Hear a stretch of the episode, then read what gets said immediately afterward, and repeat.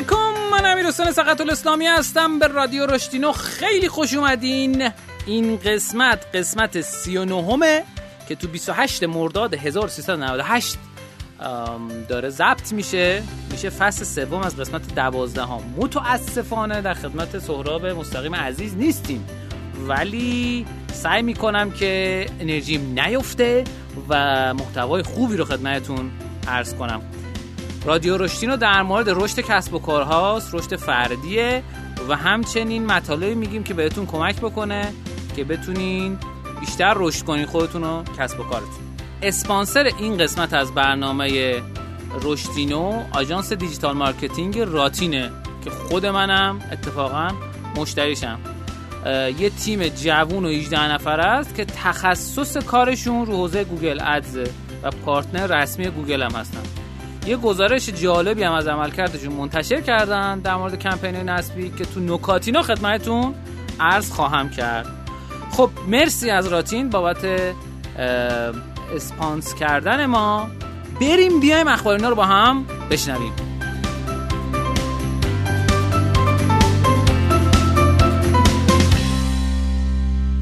خب تو قسمت اخبارینا ما در مورد این صحبت می‌کنیم که کسب و کارها چه خبری ازشون منتشر شده چه اتفاقاتی افتاده و اینها. امیدوارم که به درتون بخور خبر اولی که می‌خوام خدمتتون بگم اینه که آقا ما توسط دوستان انقدر به گفتن که کامنت گذاشتن که آقا زمانها رو بذارید. ما خواستیم یه قسمت وسطش گوش کنیم و اینا. چیکار کنیم؟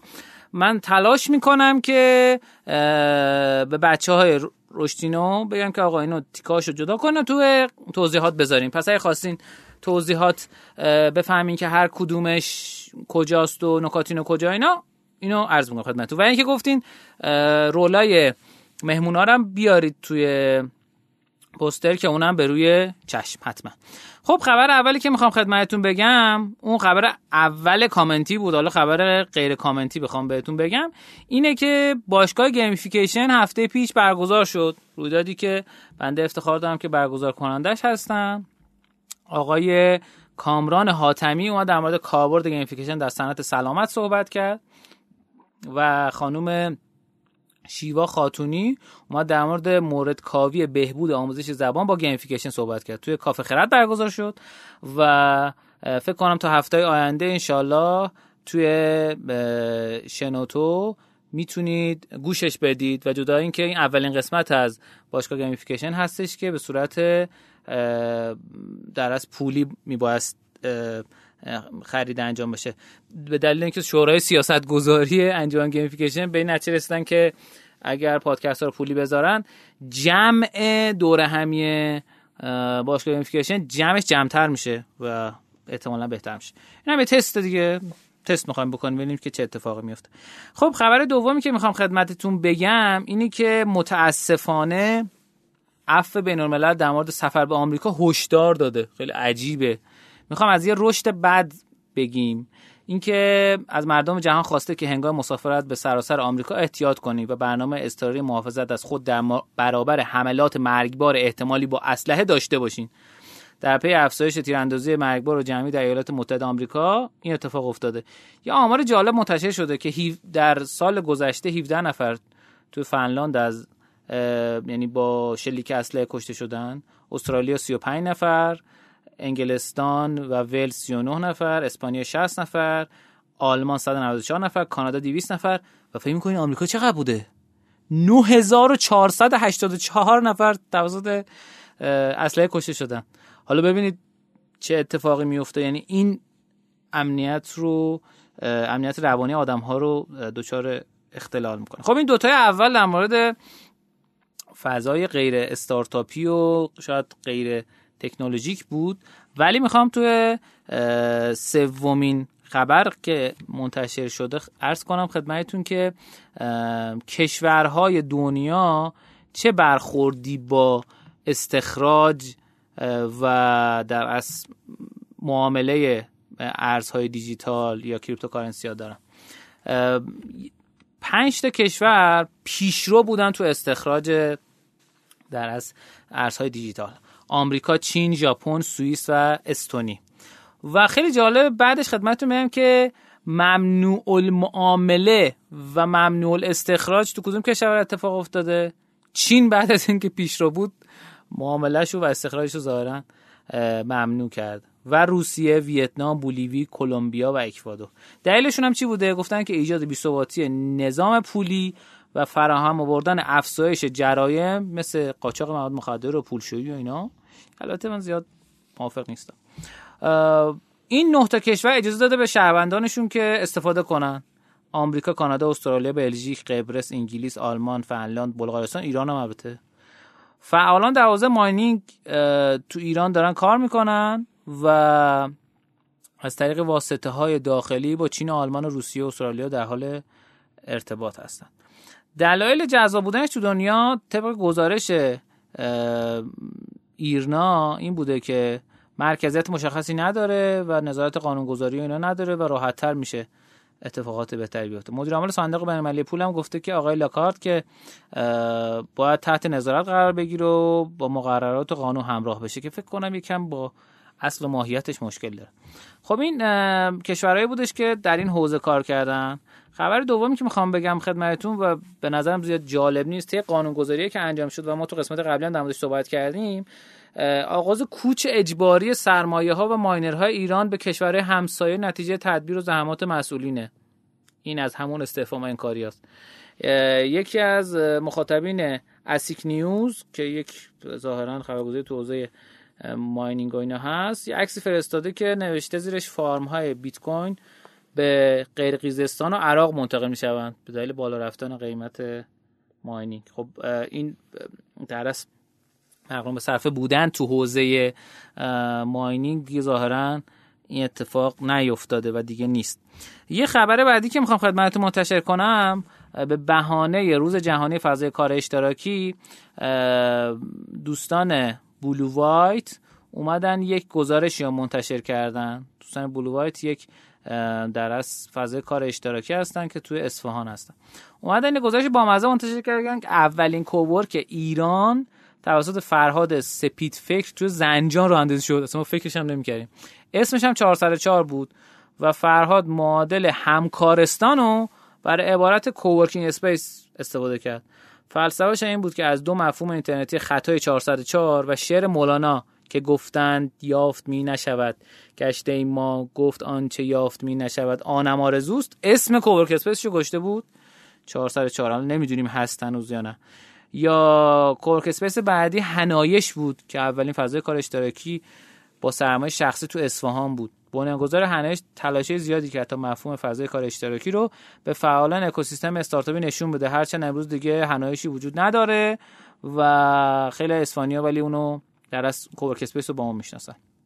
cowork space بعدی پویتکه که ترکیب شتاب دهنده و فضای کار اشتراکیه. یه محیط سر سبز و قشنگه که حتی می‌تونین توش هواپیما سواری هم بکنین. اینم توی اصفهانه.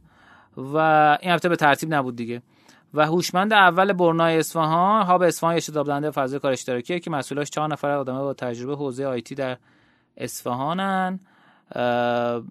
پارادایس هاب یه باغ کاری اشتراکیه که تو شمال تهرانه. چون اسم پارادایز هم مثل واقعا وسط یه باغ دیگه باغ میوه است. وقتی واردش هم میشه آقا میگه لطفا به میوه دست نزنید میوه قبلا فروخته شده. زاویه یا به قول خودشون یه گوشه امن برای تجربه با طراحی داخلی خیلی ساده ولی دوست داشتنی نزدیک مترو خیلی خوبه. از سمت آزادی به سمت کرج که میری میدون آزادی اونجا واقع شده. توی خوب بزرگیه. اگه مشکل هواش و اینا رو حل کنن خیلی عالی هم میشه. امیدوارم تا حالا حل شده باشه. فینووا قدیمی ترین فضای کار اشتراکی منم دو سال اونجا بودم. خیلی واقعا جذاب فضای خوبی داره. Servcorp واسه اوناست که دنبال جای لوکس میگردن. تو کلاس جهانی دارن تو صد خورده کشور دنیا شعبه داره. تو ایران هم و خدمات لوکس میده. وایت هم که تو اصفهانه. خیلی خوشحالیم که به غیر از تهران جای دیگه هم بودن. البته خب جایی بوده معرفی نکردم. ما تو قسمت قبل در مورد co-work space صحبت کردیم و اعتقاد داریم که هرچی تعداد space ها بیشتر بشه فضای کار اکوسیستم استارتاپی هم بهتر میشه. یا چی میگن؟ زیست بومش خب خبر بعدی که می‌خوام خدمتتون بگم اینه که همونطور که می‌دونید احتمالا اگه به ورزش های المپیک اینا علاقه داشته باشید می‌دونید که احتمالا قرار بازی الکترونیکی هم تو المپیک بعدی اضافه بشه یا حداقل المپیک بعدیش. لیگ بازی رایانه ایران توی درس برج میلاد برگزار شده یا ورزش الکترونیک یا ای اسپورت که چهارمین دورش سال پیش برگزار شد گزارشش تازه منتشر شده و عرضم به خدمتتون که دست اسپانسراش درد نکنه. در مجموع دوازده هزار نفر تو شرکت کردن و رشته هایی که بیشترین مخاطب رو داشتن خیلی جالب بیشتر 5000 نفر تو Quiz of Kings شرکت کردن. بیشتر از 3500 نفر فیفا 18 بعد پس 18 2500 نفر. کلش رویال بیشتر از 500 نفر. کانتر حدود 100 نفر. و پسر خواندم حدود 100 نفر شرکت کردن. و خیلی جالبه گزارش می‌ذارم تو کانال رشتینو. اون رو هم گوش کنید. ببینید البته. اینجا گوش کنید اون ببینید. بعضی موقع این دوتا با هم قاطی میشه. ارزم به خدمتتون که خبر بعدی که می‌خوام خدمتتون ارز کنم اینه که یک بازار خیلی جذابی تو دنیا در حال شکگیری و بزرگ شدنه که یک گزارشی منتشر شده که استاتیستا اینو منتشر کرده که بازار فروش مبلمان و دکوراسیون خانه تو سال 2019 پیش بینی که کردن این که چین لیدر این بازاره این بیشترین مقدار تو فضای آنلاین فروشش انجام میده. 79 میلیارد دلار و بعد آمریکا 44 میلیارد دلار. خیلی جالبه دلیل جنگ اقتصادی این دوتا الان بیشتر می‌تونیم متوجه بشیم. ژاپن 15 میلیارد دلار کره جنوبی 8 میلیارد انگلیس 7 میلیارد آلمان 7 میلیارد فرانسه 4 میلیارد کانادا 2 میلیارد هند 2 میلیارد برزیل میلیارد و اسپانیا 900 هزار دلار.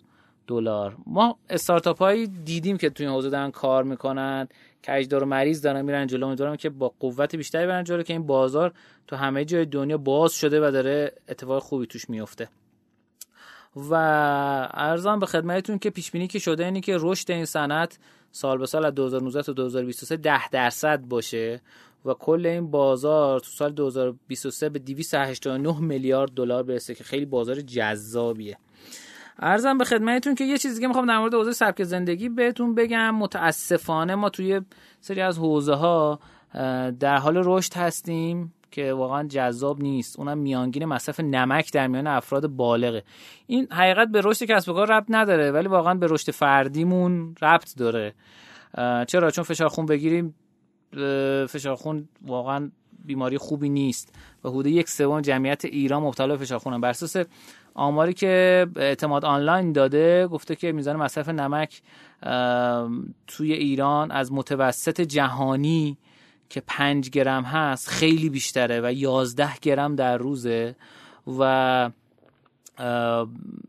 اگر بخوایم خدمتتون بگم که کیا قبل از ما قرار دارن؟ مثلا مونتنگرو ده و هفت دهم پرتغال ده و نیم بنین نه و نه دهم ایتالیا نه و هفت دهم. مصرف نمکمون خیلی زیاده یه قاشق کوچیک نمک پنج و هفت دهم گرم داره. یعنی در روز ما داریم دو قاشق نمک می‌خوریم. چرا واقعا؟ ببینید در از فشار خون هم ارسیه همین که می‌تونه در ما وقتی که زمینش باشه خیلی سریعتر رشد کنه متاسفانه. و دو تا عامل سکته در از دو تا عامل مرگومی توی توی ایران سکته قلبی و مغزی. یکی از عاملاش فشار خونه که فشار خون یکی از بیشترین عاملاش مصرف زیاد نمک لطفا به این توجه کنید. دوستان عزیز گرامی سن و سالم نمی‌شناسه. اینو بهش توجه کنید. یه خبر خوبی که اتفاق افتاد این بود که آقای شاهین شلیله یک استوری گذاشته بودن. و ما به وسیله متوجه شدیم که یک کارخانه نوآوری و شتابدهی به نام دیهیم توی پاکدشت برامین افتتاح شده و خیلی خوشحالیم از این اتفاق و در اصل برای دانشجویان و دانش آموزان 16 تا 22 سال به مدت 4 هفته به صورت رایگان اومدن دوره های بوتکمپ روباتیک و برنامه نویسی برگزار کردن که با حمایت صداد اقتصاد دیجیتال اتفاق افتاده. خیلی خوبه خیلی خوبه که اتفاق داره میفته یه سری برنامه های استعدادیابی من خبرش خوندم که توسط شنیدم که توسط در توسط آستان قدس رضوی داره برگزار میشه. اطراف تهران استعدادیابی توسط این مرکز داره انجام میشه توی جاهایی که فکر می‌کنن استعدادهایی وجود داره و اونا رو دارن توسط برنامه هایی کشف می‌کنن و بهشون کمک می‌کنن. الژی هم داره این کار می‌کنه. خیلی کار خوبیه که واقعا یه سری از بچه ها و نوجوانه ما به دلیل اینکه تو مناطق محروم هستن از در استعداد خودشون باز نیفتن. خب اگه موافق باشین بریم بیایم با هم نکاتینا رو بشنویم.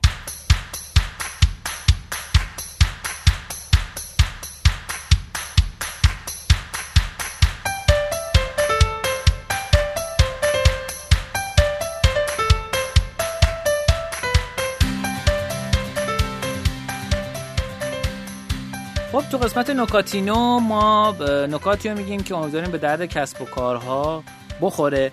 نکته اول که می‌خوام خدمتتون بگم اینه که هر دستگاهی بین لپتاپ و موبایل چه تأثیری توی مراحل سفر داره. این گزارشیه که یوگاو یو جی او وی منتشر کرده. خب گاف خونده میشه دیگه چی بگم؟ میخنده واقعا ناظر ضبطمون بنده. متشکرم از آقای الیاس عزیز که صدای بنده رو تحمل می‌کنن تا اینجا. و گفتن برای برنامه‌ریزی سفر از چه تکنولوژی آدم استفاده می‌کنن؟ به طور میانگین. بعدن از 791 آمریکایی یه بزرگسال پرسیدن ظرف دو ماه. برای برنامه‌ریزی و تحقیق در مورد سفر خیلی جالبه. 71 درصد از لپتاپ استفاده می‌کنن 17 درصد از موبایل. برای رزرو سفر 70 درصد دوباره از لپتاپ استفاده می‌کنن 14 درصد از موبایل. برای رزرو accommodation ها همین جاهای دیدنی و اینا 74 درصد بود از لپتاپ دارن استفاده می‌کنن 15 درصد از موبایل. برای travel check-in ا مثلا آقا من اینجا بودم اونجا بودم فلان اینا مثل مثلا Foursquare اینها 61 درصد از اون استفاده می‌کنن. خب چون نیاز به location و اینا داره بیشتر نه اینکه حالا تو لپتاپ نشه ولی خب لپتاپ باز ما نمیریم توی خیلی جا 31 درصد لپتاپ ولی. accommodation check-in ها 60 درصد باز موبایل در واقع و 32 درصد در واقع لپتاپ. boarding flight ها در واقع توی پرواز ها و اینا 71 درصد موبایل 22 درصد لپتاپ. و خیلی جالبه که هفته پیش سازمان هوا... هواپیمایی آمریکا ورود مکبوک رو هم به هواپیمایی های این کشور ممنوع کرد. اصلا حالا اینکه دلیلش رو ننوشته بود تو گزارش ولی خیلی جالب بود برام. گرفتن ماشین اجاره ای 60 درصد از موبایل و 25 درصد از لپتاپ و در از وکیشن هایی که می‌خواستن برند سفرهایی که می‌خواستن به صورت اکتیویتی هایی که می‌خواستن انجام بدن کاری که فعالیتی که می‌خواستن توی سفر انجام بدن 53 درصد با موبایل و 36 درصد با لپتاپ. خیلی جالبه ما فرهنگمون خب یک ارتباط نزدیکی با نگیم یه مشابهت هایی واقعا یک مشابهت های خاصی خب به آمریکایی‌ها داره توی سری زمینه ها و این می‌تونه رفتار رو نشون بده. اینکه شما فکر کنید مثلا خب موبایل قطعا بهتر از لپتاپه یعنی بگیم خب ما اپلیکیشن می‌ذاریم. مثلا دوستانی هستن از بنده مشاوره می‌گیرن. میگن خب ما داریم یه خدماتی ارائه میدیم. طرف سال یه بار استفاده می‌کنه. نسخه اپلیکیشنش هم اومد. آقا برای چی طرف باید نسخه اپلیکیشن رو برای سال یه بار استفاده کنه؟ شما رو وبسایتت کار کن. اینو ما قبلا در موردش صحبت کردیم خیلی زیاد. ولی دقت بکنید که اگر واقعا هفته یه بار دو هفته یه بار از اپلیکیشن شما استفاده نمیشه اصلا چرا اپلیکیشن می‌زنید؟ این نکته اولی که می‌خواستم امروز خدمتتون عرض کنم. نکته دومی که می‌خواستم عرض کنم خدمتتون این که ما یه مدت مدیدی در واقع با استارتاپ ها و کسب و کارهایی که کار می‌کردیم درگیر این بودیم که آقا ما push notification ارسال می‌کردیم برای اینکه بیایم در واقع روی Google Play بتونیم rating بهتری بگیریم اپلیکیشن ها بازی ها بعد یهو push notification ارسال می‌کردیم رو کافه بازار باز میشه. یا اینکه اتفاق شبیه این. اگه شما با این موضوع مواجه شدین یه چیز جالبی که خدمتتون بگم اینه که متاسفانه کافه بازار یه کار حالا میشه گفت بهش بی اخلاقی و انحصار طلبی انجام داده. تو فایل مانیفست اپلیکیشن دو خط اضافه کرده که این دو خط اگر تو مرورگر مرورگر گوشی آدرس داشته باشه که توش مثلا slash store فلان اینا داشته باشه اینو به جای Google Play تو کافه بازار باز می‌کنه. خب این کار خوبی نیست و موجب اختلال توی promotion میشه. خواهشمندیم از دوستان کافه بازار اگر این رو میشنون لطفا به این موضوع توجه بکنن. این نکته رو من برای دوستان کافه بازار گفتم که می‌دونم میشنوین و برای بنده کامنت می‌ذارین. متشکرم ازتون. خواهشمندم که این موضوع رو رعایت بفرمایید. همین که دارین رشد می‌کنید و خدماتتون بهتر می‌کنید. برای ما خیلی خوبه. ولی این نکته ممکنه مثلا از جنس رشد برای شما باشه ولی برای مخاطبینتون ممکنه مشکلاتی ایجاد بکنه. امیدوارم که این مشکل رو حل بکنم. نکته بعدی که می‌خوام خدمتتون عرض کنم اینه که شرکت هابسپا تو اومد گزارش منتشر کردین که مشتریان چجوری دوست دارن با با برندها در ارتباط باشن. و آماری که داده خیلی جالبه. این آمار خب بیشتر هزار تا کسب و کار هزار تا کسب و کار رو در واقع بررسی کرد و اینها. حدود 70 درصد دوست دارن با ایمیل باشون در ارتباط باشین. 6 درصد از طریق text حالا چه در از مسنجر ها بگیم چه چت و این ها با مثلا اس ام اس هفت درصد با نامه نامه واقعی مثلا نامه ارسال بشه. هفت و دو دهم درصد هم تماس گرفته بشه باشه. خیلی جالبه که ایمیل انقدر سهم زیادی داره. کسب و کارهایی هستن که واقعا ایمیل رو ندارن یا ایمیلی دارن برنامه واسه email marketing ندارن. نکته این قسمت اینه لطفا دقت بفرمایید به اینکه اگر ایمیل دارید روش کار کنید روش برنامه های email marketing داشته باشید. عرضم به خدمتتون که نکته بعدی که می‌خوام خدمتتون بگم بازم از جنس سبک زندگیه. یک شبانه روز یک ایرانی چجوری سپری میشه؟ ایرنا یه اینفوگرافی منتشر کرده اینکه 13 ساعت و 22 دقیقه ایرانیا به خواب و استراحت و مراقبت های شخصی می‌پردازن. به طور میانگین دو ساعت و 48 دقیقه کار می‌کنن. فعالیت کاری. دو ساعت و هفت دقیقه از رسانه های جمعی استفاده می‌کنن. یک ساعت و سه دقیقه مشارکت اجتماعی دارن. سه ساعت و 21 دقیقه خانهداری مثلا تمیز کردن خونه و نمی‌دونم پخت و پز و فلان و اینا.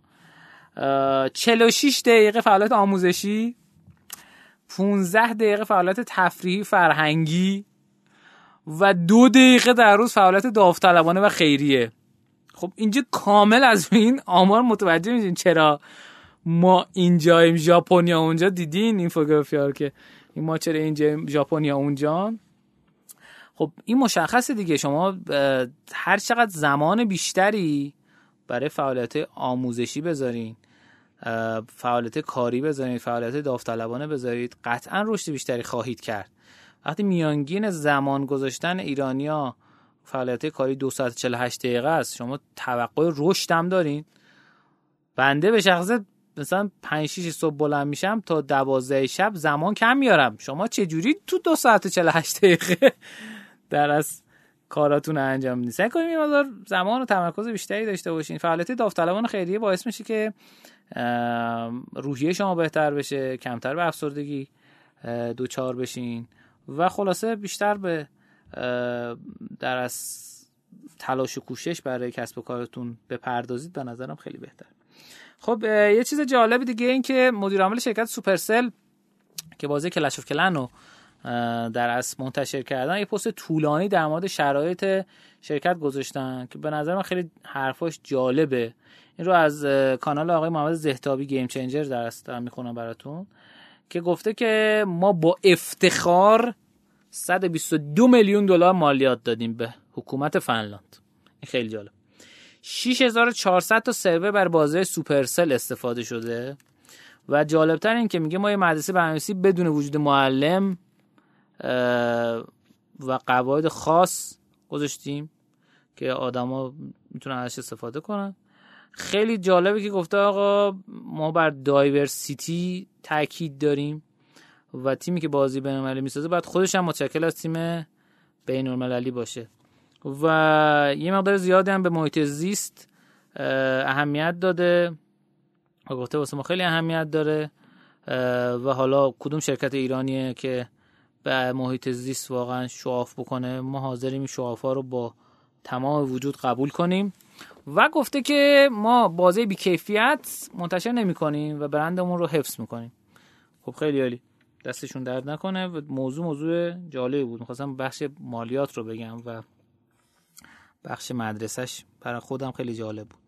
که واقعا کسب و کاری خیلی خوب پول در میاره. کم به این فکر باشه که خب نسل بعدی چه اتفاقی براشون میفته یه گزارشی منتشر شد توسط آقای صابر نعیمی عزیز که برخی از محبوب ترین هشتگ های لینکدین رو اومده منتشر کرده به زبان فارسی و انگلیسی. حالا من فارسی هاشو می‌خونم هشتگ شغل 941 دنبال کننده داره. استخدام 840 تا جویای کار 272 تا digital marketing 228 تا استارتاپ 194 تا فرصت شغلی 165 تا سئو 123 تا رزومه 115 تا. یعنی شما با این هشتگ بزنی احتمال اینکه دیده بشه پست تو لینکدین بیشتره. و تو دنیا هم خیلی جالبه هشتگ که India 65 میلیون follower داره. وقتی یه میلیارد نفر جمعیت خب طبیعیه. اینویشن 37 میلیون management 35 میلیون human resource 33 میلیون digital marketing خیلی جالب این ورم هست. 27 میلیون creativity 25 میلیون تکنولوژی 25 میلیون future 24 میلیون futurism 23 میلیون entrepreneurship 22 میلیون. من این رو فایل کاملش رو می‌ذارم توی کانال رشدینو با آدرس R O S H D I N O ما تو توضیحات حقیقت جا نمیشه همه رو بذاریم و لینک بدیم چون تعداد منابع زیاده. ما اینو معمولا تو هفته بعد از اینکه رادیو منتشر میشه توی کانال رشدینو منتشر می‌کنیم. اگه چیزی زودتر می‌خواین به بنده بفرستید. حالا چه توی کامنت تو خود شنوتو یا تو CastBox هر جا که دیگه که می‌بینیم. و در از نکته آخری هم که می‌خوام خدمتتون بگم از اسپانسرمونه که می‌خوام خدمتتون بگم. معرفی که کردم خدمتتون آژانس digital marketing راتین که تخصصش تبلیغات تو گوگله و ده سال تجربه داره تو این حوزه. همونطور تو که در جریانین این خیلی جواب بو. همونطور که در جریانین چند وقتی شرکت تبلیغاتی و market های اپلیکیشن دارن فعالیت های رکورداشون میگن. اگه خاطرتون باشه ما کافه بازار و تپسل رو گزارششون رو خوندیم. آژانس راتین هم یه گزارش جالب منتشر کرده که قیمت رقابتی برای نصب اپلیکیشن رو از طریق پلتفرم تبلیغات گوگل با Google Ads اعلام کرده. گفته آقا ما به طور میانگین هر نصب اون بین 600 تا 2000 تومن هزینه شه. که حتی می‌دونی عدد بالایی نیست عدد خوبیه. اونم از Google Ads که دلاری پرداخت میشه. به علاوه اینکه گوگل به خلاف سیستم ایرانی از fraud detection استفاده می‌کنه. البته من تو پنل همین در از تبلیغات استارتاپی در مورد fraud صحبت کردم با دوستان و صحبتی که انجام شد این که ایرانی هم دارن تلاش می‌کنن در این حوزه. ولی خب گوگل از قطعا خیلی بهتره. و مطابق اعلام راتین در سال گذشته فقط 600 میلیون تومان به اکانت گوگل از موجود در راتین بابت کلیک های تقلبی پول پس داده شده. یعنی کلیک تقلبی بوده بعد دوباره پول برگردونده شده به حساب طرف دوباره می‌تونسته تبلیغ کنه. همچنین نرخ تبدیل تبلیغات گوگل هم خیلی جذابه. راتین عدد 13 و 29 درصد رو به عنوان نرخ تبدیل میانگین اعلام کرده که انصافا عدد بالایی تو این بازار. یعنی 13 درصد افرادی که روی تبلیغ اپلیکیشن tap کردن تو گوشیشون اون رو نصب کردن. خب عدد عدد خیلی خوبیه. یعنی قابلیت optimize و کمکی که هم بچه های راتین می‌کنن هم اینکه خود گوگل هم این کار رو انجام میده. بهترین نحو ممکن. من تجربه خیلی خوبی داشتم با بچه های راتین تو دو تا کمپینی که باشون اجرا کردیم. امیدوارم که شما هم اگر می‌خواستین تجربه خوبی رو با راتین داشته باشین. خب مرسی که تا اینجا برنامه با ما همراه بودین و همگام. از ما درخواست کردین که time برنامه رو time برنامه رو بزنیم پایین تو کامنت ها. تقاضا می‌کنم چون می‌خوام ازتون کمک بگیرم. اگر دوست داشتین شما بیاین برای قسمت های قبلی رو زماناشو بگین. مثلا اینجوری اخبارینو مثلا از دقیقه صفر تا دقیقه مثلا دوازده نکاتینو این ساعت فلان اینا و اینکه تو اونا چی گفتیم؟ مثلا اخبارین مثلا نکاتینو در مورد این قسمت در مورد چه می‌دونم یک شبانه روز ایرانیا صحبت کردیم. این title اش. اگر دوست دارین به ما در این حوزه کمک بکنید تو کامنت بهمون بگین یا پیغام شخصی بهم بدین که قسمت هایی که می‌خواین این کار انجام بدین رو انتخاب کنید یا اگه قبلا اینو نوشتین به همون اعلام کنید و چون قبلا یکی دو, تا از دوستان این کار انجام دادن. تا اینکه این اتفاق خوب و فرخنده بیفته و دوستان بتونن راحت تر رو گوش کنن. متشکرم که تا اینجا برنامه با ما همراه بودین. پادکست فارسی گوش کنین. بریم بیایم مهمانین اول. در خدمتتون باشیم.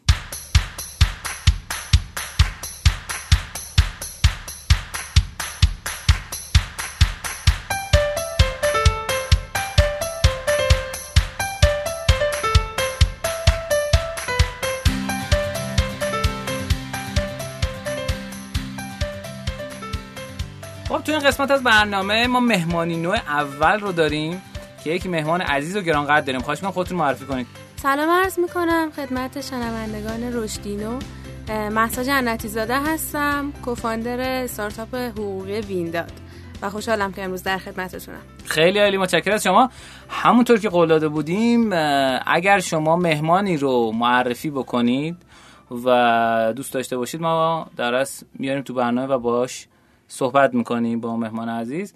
این رو دوست عزیز آقای حامد پیشنهاد دادن که ما با خانم جنتی صحبت کنیم. خب اگه میشه یه مقدار در مورد محسا جنتی صحبت کنید که چیکار کرده و اینا. بعد تا بریم سراغ وینداد در مورد خودم اگر بخوام بگم حدودا سابقه فنی برمیگرده به 7 سال پیش که الان یه چند سالی هست برنامه نویسی وب انجام میدم. کارم از گرافیک شروع کردم front-end و بعد back-end که کار حرفه ایم که به صورت مستقل از حال شرکت که قبلا کار می‌کردم شروع شد توی استارتاپ یونش بود.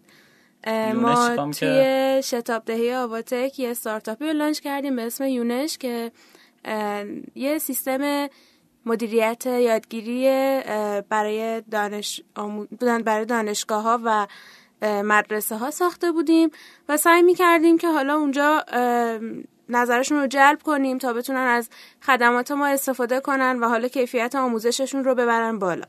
حدودا میشه گفت دو سال هم روی یونش کار کردیم. توی شتاب دهی بودیم و بعدش حالا تو دموده هم ارائه ای داشتیم. ولی خب متاسفانه موفق به جذب سرمایه نشدیم فروشی هم نداشتیم و این باعث شد که یونش رو کنار گذاشتیم. و بعدش ویندار رو شروع کردیم که حالا یه کار کاملا متفاوته و اینکه خودمون هم سعی کردیم حرفه تر برخورد کنیم باهاش. همون تیمه دقیقا همون تیم هستیم. یعنی هسته اصلی تیم ما سه نفر هستیم. من آقای محمد حسین امیری و آقای فرشاد حسنزاده بله. که داریم حالا کار وینداد رو با هم انجام میدیم. با هم تیمی های جدیدی که حالا توی این تیم داریم. خیلی عالی. چی شد سراغ حوزه حقوقی؟ اینا اومدین؟ خب هیچ کدومتون حقوقی نبودین؟ درسته. پایه تیم ما بیشتر فنیه. و دقیقا همین تونسته خیلی کارمون رو خوب پیش ببره. به خاطر اینکه الان مؤسسات حقوقی که می‌دونن این بازار خب خیلی خوب و دست نخورده است و می‌تونن وارد بازار آنلاین بشن مشکلی که دارن اینه که خودشون از حوزه فنی اصلا سر در نمیارن. و ما دقیقا تونستیم دست بزنیم روی این نقطه ضعفشون. و حالا با کمک افراد حقوقی که توی تیممون اضافه شدن و خیلی خوب کمکمون کردن تونستیم که هم از نظر فنی کار رو پیش ببریم و هم از نظر حقوقی. خیلی عالی. خب چی شد که از یه استارتاپ آموزشی اومدین به سمت یک استارتاپ حقوقی؟ خب ما تو اون دو سالی که توی همین زیست بوم استارتاپی فعالیت داشتیم. خیلی عالی. اولین کسی هستش که کلمه زیست بوم. خیلی بدم میاد. چرا؟ یاد جنگل و درخت و اینا میفته؟ دقیقاً یه یاد پشه و مگس و اینا آها تو این دو سال دیدیم که هیچ فرد حقوقی نیست که بتونه حالا با اطلاعاتی که هم در زمینه حقوقی هم در زمینه آیتی داره یه کمکی کنه به استارتاپ و بتونه تو حوزه حالا قراردادهاشون یا مثلا همکاریایی که دارن راهنماییشون کنه که حالا براشون مشکلی پیش نیاد و خودمون زخم خورده این موضوع بودیم. و احساس کردیم که خب شاید ما بتونیم با ترکیب این دوتا ساید حقوقی و فنی حالا نیازهای مشتریامون رو رفع کنیم. خیلی و این شد که وینداد شروع شد. شروع خب الان چند وقت میگذره از شروع وینداد؟ از پاییز پیار سال شروع کردیم. بیشتر از یک سال میشه درسته. خب چند تا مشتری داشتین تا حالا؟ حدودا میشه گفت نزدیک 700 تا شرکت الان تا الان مشتری ما بودن. اوف. از ما قرارداد گرفتن مشاوره گرفتن یا مثلا سر جلسه هاشون لازم بوده وکیل بفرستیم چند نفر پول گرفتین؟ 700 نفر دقیقا 700 تا بکرم کل لیداتون رو نه اونا رو من. خب بیشتر از این بوده. خیلی خوبه. 700 تا مشتری اونم بی تو بی اونم ظرف یک کنیم سال. خیلی خوبه. و البته نکته خوبش اینه که خیلی از این افراد دوباره برمیگردن. از ما خدمات می‌خوان این خیلی برامون جذابه. چون نشون میده که راضی بودن و واقعا لازم داشتن. خب بعد خدمات شما چجوریه؟ یکم از این در مورد این توضیح ما همه خدمات رو آنلاین ارائه میدیم. کسی که قرارداد بخواد می‌تونه از ما نمونه قرارداد رو همراه با یه آموزشی که خودمون اختصاصی مثل خود قرارداد نوشتیم دریافت کنه از ما. می‌تونه درخواست بده براش تنظیم کنیم قراردادی رو. یا اگه خودش یه قراردادی داره حالا از طرف مقابلش گرفته یا قبلا استفاده می‌کرده می‌تونه برای ما بفرسته تا براش حالا کامنت گذاری کنیم بهش بگیم مثلا این بندهاش ممکنه به ضرر تموم شه. یا مشاوره ارائه میدیم به صورت آنلاین یا تلفنی و حضوری. این یه دونه بخش از خدماتمون حضوریه. و اینکه همه مواردی که یک کسب و کار ممکنه نیاز داشته باشه. اگه حالا یه وقت حتی مورد کیفری هم پیش بیاد در خصوص شکایت هاش اینجور موارد ما اونها رو هم ارجاع میدیم به وکلامون ازشون پیشنهاداتی دریافت می‌کنن و می‌تونن بهشون برای ادامه کار اعتماد کنن و کارشون رو بسپارن. اوکی. هر خدمتتون که چقدر هزینه های خدماتتون؟ هزینه هامون خیلی متغیره. می‌تونن به صورت موردی از ما خدمات بگیرن. یه دونه قرارداد یه دونه مشاوره مثلا نیم ساعته. از چقدر شروع میشه؟ میشه گفت از ما یه سری خدمات هم که رایگانه. ولی خب قیمت ها رو بخوام بگم. از پنجاه هزار تومن داریم. قراردادهای بانک قراردادمون تا 150 هزار تومنه حدودن ولی خب تنظیم قرارداد و بررسی قرارداد بسته به قرارداد متفاوته. میشه گفت از 500 هزار تومن می‌تونیم داشته باشیم تا چند میلیون تومن. مثلا قرارداد سرمایه گذاری کسی چهل صفحه است خب یکم پیچیدگی بیشتری داره. ولی خب همه اینا روال تعیین قیمتش توسط تیممون تعیین شده و خب تا حدودی دیگه روالش دستمون اومده که چه جور قراردادی چقدر هزینهش میشه و خب یه قانونهایی براش بین خودمون تعریف کردیم. و اینکه کارشناسانمون بعد از اینکه یه درخواست قرارداد رو دریافت می‌کنن که حالا طبق تخصصشون بهشون ارجاع داده میشه با مشتری تماس می‌گیرن صحبت می‌کنن. خب مشتری چند تا سوال داره ازشون می‌پرسه و بعد قیمت و زمان انجام کار رو خدمتشون میگن. بعد از اینکه حالا پیش پرداختی انجام میشه قرارداد به صورت پیشنویس براشون ارسال میشه. توی دو سه مرحله به صورت آنلاین کل فرایندمون هم که آنلاینه. و بعد از اتمام این مراحل نسخه نهایی قرارداد برای مشتری ارسال میشه. که حالا بعد از اون پشتیبانی هم داریم حدودا ده روز. به نظرتون چه مواردی ممکنه از موارد حقوقی باعث عدم رشد کسب و کارا بشه تو ایران؟ مهمترین مشکلی که هست اینه که خیلی از افراد در زمینه حقوق اطلاعات خوبی ندارن. من خودم وقتی اومدم توی این زمینه کارم رو شروع کردم اصلا یه سری موارد حقوقی نمی‌دونستم. نمی‌دونستم عدم رقابت چیه اصلا چه لزومی داره که آدم مثلا با کوفاندرش در مورد یه مواردی مثل همین عدم رقابت و وستینگ و اینجور چیزا صحبت کنه. کم کم که وارد این بحثا شدم دیدم که واقعا چقدر موارد حقوقی هست که لازمه بدونیم. و خب خیلی از افراد الان این مشکل دارن. کاری که ما انجام دادیم هم همین بوده. سعی کردیم با مطالبی که تولید می‌کنیم توی مجلمون به صورت رایگان هم می‌ذاریم هم برای مشتری هامون میفرستیم سعی می‌کنیم سطح اطلاعاتشون رو ببریم بالا. خیلی موارد رو یه وقتی از مشتریامون می‌شویم که می‌گفتن من نمی‌دونستم تو این قرار دادم این بندم باید باشه یا مثلا این بند اگر باشه به ضرر منه. و به کمک ما تونستن اینا رو متوجه بشن. دقیقا داریم سعی می‌کنیم دانش حقوقی افرادی رو که حالا لزومی نداره رشته حقوق خونده باشن ولی خب سرگله می‌زنن با این موضوع تا جای ممکن ببریم بالا. خیلی ارزم به خدمتتون که جذب سرمایه داشتین تا حالا؟ ما یه جذب سرمایه که از آباتک داشتیم. اون که خارج از شتاب اون که هیچ. نه. آها. به جز یونش؟ بله. این الان سهام- جدا بود بعد آها، از بله. یونش شروع شد. و اینکه الانم توی مراحل جذب سرمایه هستیم. اگه خدا بخواد. خب خیلی عالی. خیلی عالی. می‌خوام یکم در مورد مشکلاتی که ممکنه استارتاپ بهش بر بخورن. چه از زمان در از کوفاندرز ترم شیتا چه بعدا در مورد قراردادهای اینوستمنت و اینا. بفرمایید. یه سری مثلا- موارد کلی بفرمایید که مثلا چه چیزایی رو لازم دقت کنم بهش. همیشه خب من خودم این حرف رو خیلی از حقوقی هم شنیدم و واقعا خودم هم بهش رسیدم. کوفاندرها وقتی روزای اول کارشون رو شروع می‌کنن یه هیجانی اونا رو گرفته که احساس می‌کنن خب ما چند تا دوستیم چند تا فامیلیم داریم یه کاری رو شروع می‌کنیم. همه چی خوبه ما که با هم دوستیم چرا باید بعدم به مشکلی بر بخوریم؟ و خب هیچ قراردادی هم بینشون نمیبندن. حالا چه استارتاپ باشه چه یه مشارکت ساده باشه. فکر می‌کنم همه چی اوکیه خب ما با هم یه حرفی زدیم به یه نتیجه رسیدیم. در صورتی که در مورد خیلی از بندهاش با هم به توافقی نرسیدن هیچ صحبتی نکردن که مثلا. اگه دو سال دیگه یه سال دیگه یکی از بچه ها رفت سهامش به کی می‌رسه؟ چقدر اصلا خودش می‌تونه سهام برداره؟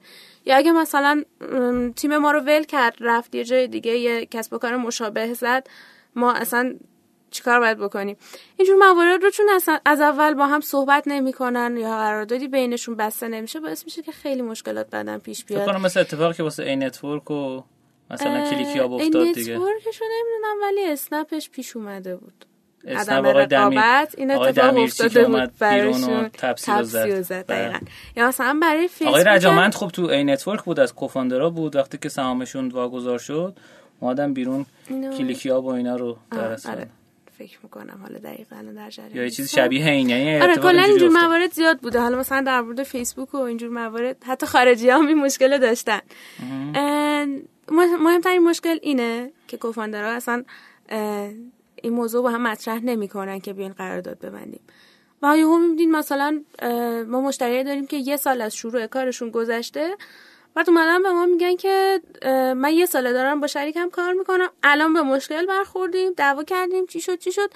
من راضیش کردم بیا یه قراردادی ببندیم قرارداد برامو تنظیم کنین خب چرا روز اول اینا رو با هم به توافق نرسیدین دقیقا طرف تا از این موضوع یه ضرری می‌بینه یا یه دعوایی می‌بینه یادش میفته که آها من بعد از اول رعایت می‌کردم. یه موضوع دیگه که حالا تو مراحل بعدی پیش میاد اینه که کلا حالا تو ایران تا جایی که من در جریان هستم. روال سرمایه گذاری ها به این صورته که یه چند جلسه حالا صحبت بین کوفاندر و سرمایه گذار پیش میره. بعد سرمایه گذار یه قرارداد سی چهل صفحه ای می‌ذاره جلوی تیم کارآفرین به قول خودش. میگه همین امضا کن. و خب مخصوصا سراغا این خیلی قرار- معروفه به این قراردادهای سی چل صفحه‌ای. خب. کلا همه سرمایه گذارا همینن و حق دارن. واقعا یه سری موارد رو لازمه که رعایت کنن. مثلا خیالشون راحت باشه که وقتی که داریم با اونا کار می‌کنیم جای دیگه ای کار نمی‌کنیم. پاره وقت نمیایم تو این تیم می‌خوایم تمرکزمون رو بذاریم. یا مثلا تا سه سال پنج سال این تیم رو ول نمی‌کنیم بریم سراغ یه کار دیگه. اینجور موارد رو حق دارن که یه تضمینی از تیم کارآفرینشون بخوان. و اینکه معمولا این تیم با یه قرارداد سی چهل صفحه‌ای روبرو میشه که خودش هرچی می‌خونه سر در نمیاره. هر کدوم از این بندا رو نمی‌دونه به چه دردش می‌خوره. و خب یه وقتایی میان از ما کمک می‌گیرن مشاوره می‌ذاریم صحبت می‌کنیم باهاشون میگیم این بندها رو حقته که تغییر بدی. ازش بخوای که مثلا این بندها رو یه ذره سبکتر. بنویسه. مثلا پنج سالشو بزنه سه سال یا مثلا این مبلغ و وقتی بهت داره میده یه همچین زمانتی براش خیلی زیاد اینجور موارد لازمه که بدونن و خب خیلی تونستیم کمکشون کنیم. یا یه وقتایی می‌بینیم که فردی که میاد از ما کمک می‌گیره در واقع آمیانش میشه خودش زبونشو نداره که سر جلسه خودش دفاع کنه. بگه که من این بند رو نمی‌خوام باید تغییر کنم این حرفا. و فکر می‌کنه که الان حرف حرف سرمایه گذاره من هرچی بگم ناراحت میشه دستم. ما وکیل همراهش میفرستیم و صحبت می‌کنه با سرمایه گذار به عنوان یه آدم بیطرفی که خب دغدغش اینه که هر دو طرف به منافعشون برسن. و خب خیلی اینجوری کارشون تونسته بهتر پیش بره. ما موردی داشتیم که وکیلمون با مشتریمون حالا در حوزه سرمایه‌گذاری نبود. یادمه که برای طراحی سایت بود. پای تلفن بحث می‌کرد که چرا این قراردادی که من برای تنظیم کردم و ندادی به طرف مقابلت به برنامه نویس چرا همون قراردادی که برنامه نویس آورده و همش به نفع خودشه و هیچی به نفعت نیست داری باش امضا می‌کنی؟ و خب طرف گفت من روم نمیشه برم بهش بگم. 80 میلیون تومن داشته می‌داده به برنامه نویس. با قراردادی که خود برنامه نویس داده. یه قرارداد تک برگی که فقط نوشته که من زمانت میدم پولمو به موقع بدم. دیگه برنامه نویس نه. آها اون برنامه نویس تعهدی نداشته. و خب ما هم اینا رو که می‌بینیم خیلی هرس می‌خوریم. ولی خب تا جایی ممکن سعی می‌کنیم کمکشون کنیم. آقا. خب من جنبندی بکنم. کوفاندرها وقتی می‌خوان شروع کنن کارشون یا هم بنیان گذاران بیان در مورد سهامی که قرار منتقل بشه با هم صحبت بکنن. بیان در مورد تایمی که می‌خوان بزنن رو استارتاپ با هم صحبت بکنن. اینا چیزایی که خیلی مهمه. از اون ور اینوستورها رو نمی‌تونیم بگیم چیزی قرارداد investor ها قرارداد سرمایه‌گذاری نمی‌تونیم بگیم چیز خاصی رو دقت بکنن. به وکیل نشون بدن حداقل. و این خیلی نکته مهمیه. من خدا رو شکر سه سال وکیلی دارم که همه قرارداد بهشون نشون میدم و خب در از اون نکاتی مثلا یهو خب یه قرارداد برمیگردونن مثلا 20 highlight داره. دقیقا همون highlight هست که آدمو نجات میده دیگه. دقیقا. و کلی از این بندها که حذف شد و یا حتی اضافه شد باعث شد که من نجات پیدا کنم تو خیلی از کار هم پیشنهاد می‌کنم ویندو هم امتحان کنیم حتما حتما. یه بار حداقل تست می‌کنم با کد تخفیف 100 درصدی که می‌خوام. شوخی می‌کنم. نه واقعا باید بابت کار تخصصی هزینه خوبی پرداخت کرد و متشکر که این سرویس رو راه خب یه مقدار در مورد توسعه محصول وینداد هم میفرمایید که چه چالشایی داشت. با توجه اینکه شما کوفاندر از جنس فنی هست توسعه محصولمون از اینجا شروع شد که اول اینو بگم ما خیلی وقتا به این نتیجه رسیدیم که به MVP خیلی اعتقاد داشته باشیم. یعنی بله. محصولی که همون اول لانچ می‌کنیم لازم نیست همه ویژگی ها رو داشته باشه. به خاطر همین توی, سور... توی یه زمان خیلی کم تونستیم وینداد رو لانچ کنیم. حدودا فکر می‌کنم بیشتر از یک ماه طول نکشید. با سرویس های اصلی تونستیم لانچش کنیم. توی همون زمانی که داشتیم خودمون و اطرافیانمون تستش می‌کردیم خب توسعهش هم انجام می‌شد. و کم کم تونستیم سرویس های دیگر بهش اضافه کنیم. الان وینداد حدودا 6 تا سرویس اصلی داره. آخرین باری که شمردم 6 تا بود. الان نمی‌دونم دقیقا چند تاست. و اینکه ما هر سرویس رو launch می‌کنیم تست می‌کنیم با حد سرعت و طبق feedback هایی که می‌گیریم ممکنه حتی اونو خاموشش کنیم تا اون مرحله اول. احساس کنیم که الان بازار یه همچین چیزی رو نمی‌خواد و خب مجبوریم حالا فعلا کنارش بذاریم برای مواقع دیگه. و خب نکته ای که هست اینه که ما هی بهبود میبخشیم. هی رو سیستم های جدید کار می‌کنیم. مثلا میگم آخرین بخشی که اضافه کردیم یه بخش ارزیابی حقوقی بود که ما باید به نمایشگاه میرسوندیمش و حاضرش می‌کردیم الکامپ و خب تونستیم توی یه زمان خیلی کم یه ارزیابی حقوقی آنلاینی رو بسازیم که کاربر وقتی میاد به صورت رایگان به چند تا سوال ما جواب میده طبق این سوال هایی که حالا براش فرستاده شده و جواب داده بهشون ما یه report ی از موارد حقوقی که باید بدونه باید رعایت کنه قراردادهایی که باید ببنده حالا طبق پاسخهایی که برام ارسال کرده. براش ارسال می‌کنیم و بهش میگیم که باید این موارد رو چک کنی در موردشون بیشتر بدونی دقیقا مثل اینکه این آدم با یه وکیل صحبتی داشته باشه و حالا در مورد خودش بهش گفته باشه و وکیل بهش یه گزارش یه صفحه در خصوص حالا مواردی که باید بدونه ارسال کرده باشه. و ما تونستیم کم کم همه این یعنی این بخش رو که کاملا تونستیم آنلاین پیاده سازی کنیم. هیچ نیازی به وکیل نداره. یعنی سیستمی که تصمیم می‌گیره و این ریپورت رو می‌سازه برای مشتری. خیلی جذابه. این و این از content marketing تون هم میشه یه جورای دیگه. دقیقا ما داریم سعی کنیم حالا خدمات رایگانمون هم تا جای ممکن گسترش بدیم به خاطر اینکه مشتریامون خیلی این خدمات رو دوست دارن و یه جوری باید اعتمادشون رو جلب کنیم. و اینکه حالا همون سیستم رو که launch کردیم حالا با feedback هایی که گرفتیم کم کم توسعه دادیم version بعدیش اومد. و حالا همونو داریم توسعه میدیم و حالا بخش های جذاب دیگه ای در پیش داریم که حالا انشالله به زودی اطلاع رسانی هم میشه. خیلی عالی. دست شما درد نکنه. خانم جنتی اولین مهمانی هستن که در 39 قسمت گذشته به من می‌گفتن که در بین صحبت ها این سوال حالا از من بپرس. و این خیلی جالب بود برای من و اتفاقا سوالایی هم که می‌گفتن بپرس سوالای هوشمندانه بود. متشکر از شما. خیلی جذاب بود. من سوال آخرم بپرسم. وکیلا اونجا تو دفتر شما نشستن یا دورکارن؟ یه سری وکیل توی تیم خودمون هستن. یه سری کارشناس حقوقی داریم که دورکارن. حالا جدا از اینها برای یه بخش که همون بخش کیفری که خدمتتون گفتم که وکیلا میان پیشنهاد میفرستن و حالا کاربر انتخاب می‌کنه وکلایی هستن که اصلا جای دیگه هستن. ما باشون قرارداد داریم تعدادشون هم کمه. دقیقا گلچین کردیم ما. و... کیفری یعنی همینایی که قرار زندان برن و شکایت ها و اینجور موارد که خودمون دوستش نداریم. خیلی یه ذره سخت و خشنه. ولی خب برای حوزه قراردادهامون و محتوامون اینجور بخش ها همه خدماتی که داریم توسط تیم خودمون ارائه میشه. خیلی عالی. دست شما در نکنه. مرسی که دعوت ما رو قبول کردین و, و تشریف آوردین. دوستان عزیز خوشحالم که تا این قسمت از برنامه همراه ما بودین. ازتون خواهش مندم که در شبکه های اجتماعی رشتینو ما رو دنبال کنید و به همون کمک کنید تا صدای پادکست فارسی به گوش فارسی زبانان بیشتری برسه. پادکست فارسی هم گوش کنید. به عنوان سخن آخر. می‌تونم بگم مسائل حقوقی رو جدی بگیرین. واقعا اینو میگم. حالا یکم براش هزینه کنین مشکلی نیست ولی خب از اتفاقات خیلی بد و ناگواری می‌تونه پیشگیری کنه. لزوما نمیگم از وینداد استفاده کنین ولی حتما از یه مشاوره کمک بگیرین. حالا چه وینداد چه وکیلی که خودتون حالا دورورتون می‌شناسین. ولی شده براش یکم هزینه کنین حتما این موضوع رو جدی بگیرین. خیلی عالی. متشکرم از شما. لطف کردین.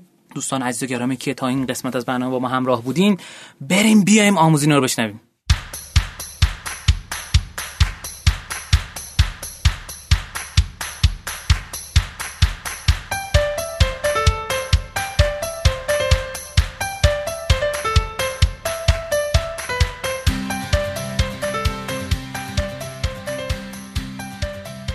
خب امیدوارم که از قسمت قبلی لذت برده باشید. تو این قسمت ما آموزینا رو داریم. میگم ما آموزینا داریم. خب برای اینکه سهراب همیشه این بغل بود. حالا الان نیست. من چیکار کنم؟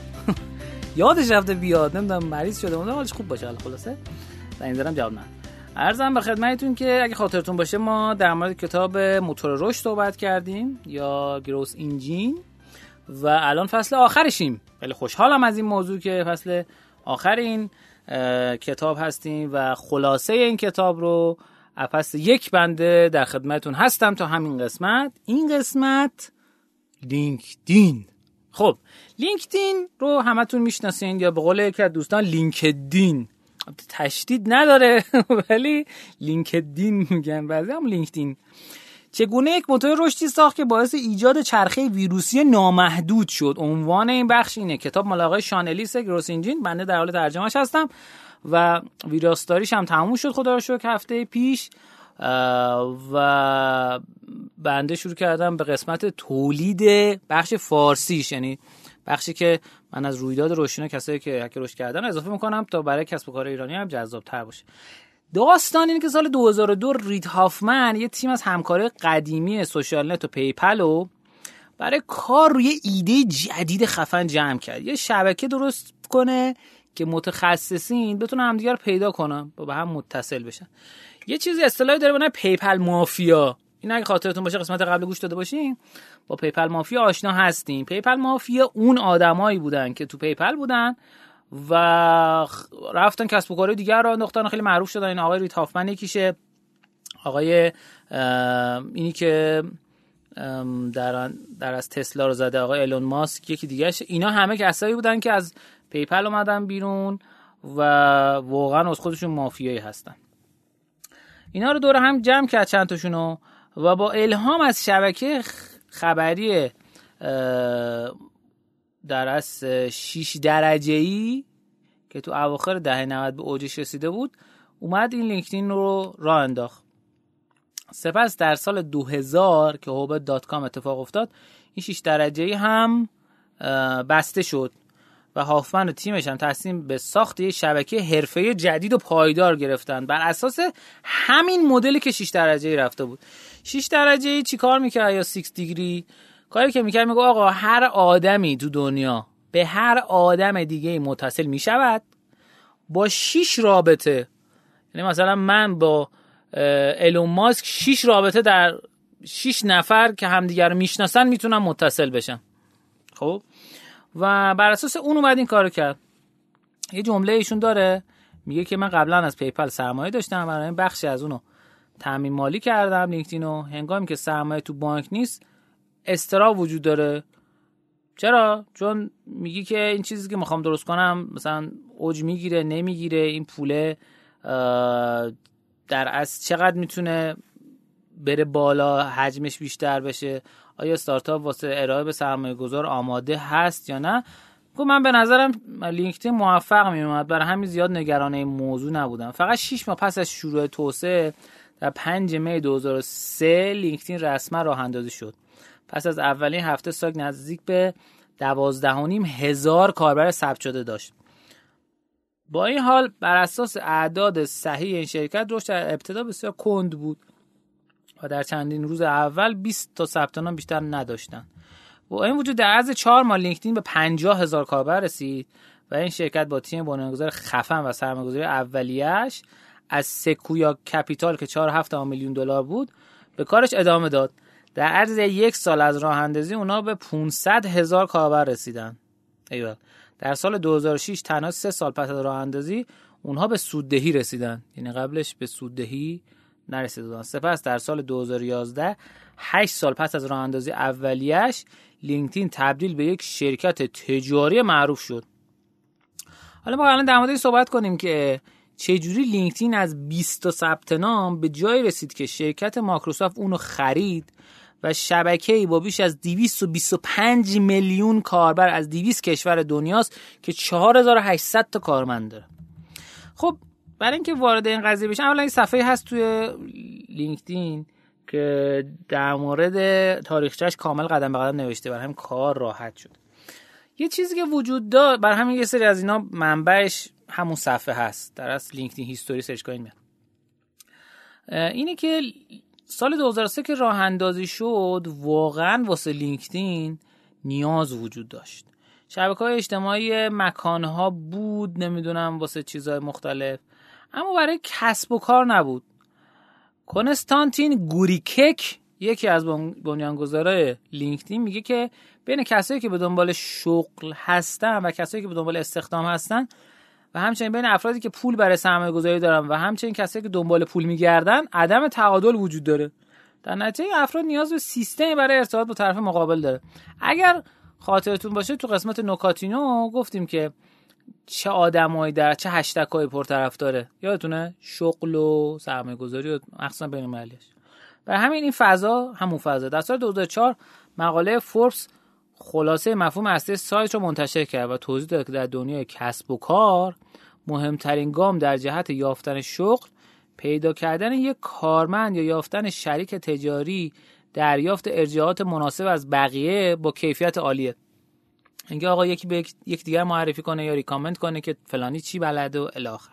اتفاقی که افتاد این بود که اومدن در از در از این حق امتیاز 6 دیگریز هم خریدن. و همچنین آقای وینریچ برای مفهوم 6 درجه تو سال 2001 که ثبت اختراع انجام داد. این سایت تا قبل از فروخته شدن به شبکه رسانه یوس استریم با قیمت 125 میلیون دلار توانسته بود به 3.5 میلیون کاربر برسه. ظرف مدت سه ماه این سایت بسته شد و مدتها بعد از اون تا زمان یوس استریم از, از کسب و کار به طور کامل خارج شد. با این حال مفهوم پشت این سایت ارزشمند بوده. و همین در لینکدین همراه با دیگران حق ثبت اختراع 6 درجه با قیمت 700 هزار دلار در سال 2003 خرید. اینها در پرونده ورود آنها به بورس موجوده. اگرچه اونها مفهوم اصلی خود رو از 6 دیگریز گرفتن اما لینکدین خود رو از سایت های از دست رفته و نابودی که اون موقع بود واقعا به نظرش جدا کرد. به جای اینکه کاربران بتونن با هر کسی ارتباط برقرار کنن مثل شبکه اجتماعی که اون موقع بود به نام فرندستر کاربران لینکدین محدود به اتصالات مورد اعتمادشون بودن. یعنی شما درخواست میدی طرف مقابل می‌تونه accept کنه می‌تونه accept نکنه. این سیستم ارتباطی که به صورت دروازه عمل می‌کنه به جل... برای جلوگیری از هرزنامه و دعوتنامه ناخواسته خیلی کمک می‌کنه. یه نفر براتون درخواست دوستی میفرسته درخواست ارتباط میفرسته شما می‌تونید قبول بکنید می‌تونید قبول نکنید. آدمای خیلی خفنی مثل مثلا مارک اندریسن جری جری نه جری یانگ پیر امیدیار ایرانی هم در از تو این سیستم هستن. اما نکته دوم اینی که یه سری چالش داشتن اینا در هنگام شروع کار. خب یه سری چالش اقتصادی واسه توسعه کار داشتن که خب با سرمایه‌گذاری که اتفاق افتاد این مشکل حل شد. فرای اون چالش اقتصادی یه سری مقاومت اولی هم برای هسته اصلی concept لینکدین بود. وقتی که سال 2003 لا... سایت launch شد فرندستر شبکه اجتماعی آنلاین تعریف کرد. و گوریک میگه که عکس العمل به لینکدین شبیه این بود. جوونا هم دیگر رو پیدا می‌کردن عکسشون با یکدیگر مبادله می‌کردن. خب شما می‌خواد علاوه حرفه با دوستانتون تو وب بزرگ شید خیلی بامزه است ولی به نظرم خوب کار نمی‌کنه. یعنی فرندستر یک مدل دیگه ای از این بود که آقا شما بیای با اونا دست حوزه کاریشون هم در ارتباط باشیم. او از لحاظ احتمال رقابت فرندستر این گونه میگه که حتی اگر این کارو بکنه فرندستر بخش کاری رو به سایتش اضافه می‌کنه و واقعا نابود نمیشه این کسب و کار. و این اتفاق هم واقعا نیفتاد.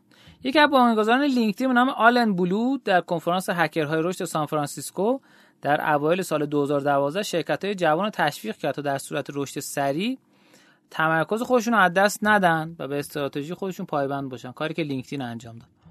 traction اولیه با تمرکز بر بخش فنی کار بعدی بود که انجام داد. یکی از راهایی که لینکدین با این چالش روبرو بود و این رو حل کرد این بود که روی فناوری خیلی متمرکز بود. و هافمن میگه در چند روز اول به آرامی شروع کردیم زیرا می‌خواستیم سیستم ها کار کنم. و فکر می‌کنم 13 نفر اولیه شرکت با 112 نفری که دعوت کرده بودیم کار رو جلو بردیم. کیت رابوی از کارکنان سابق لینکدین توضیح میده که رید هافمن تصمیم دعوت از دوستان و ارتباطات موفق خودش گرفت. برای ساخت برند قوی نیاز به افراد قوی برای ساخت اون دارین. افرادی که تو سیلیکون ولی بودن به زودی لینکدین رو قبول کردن.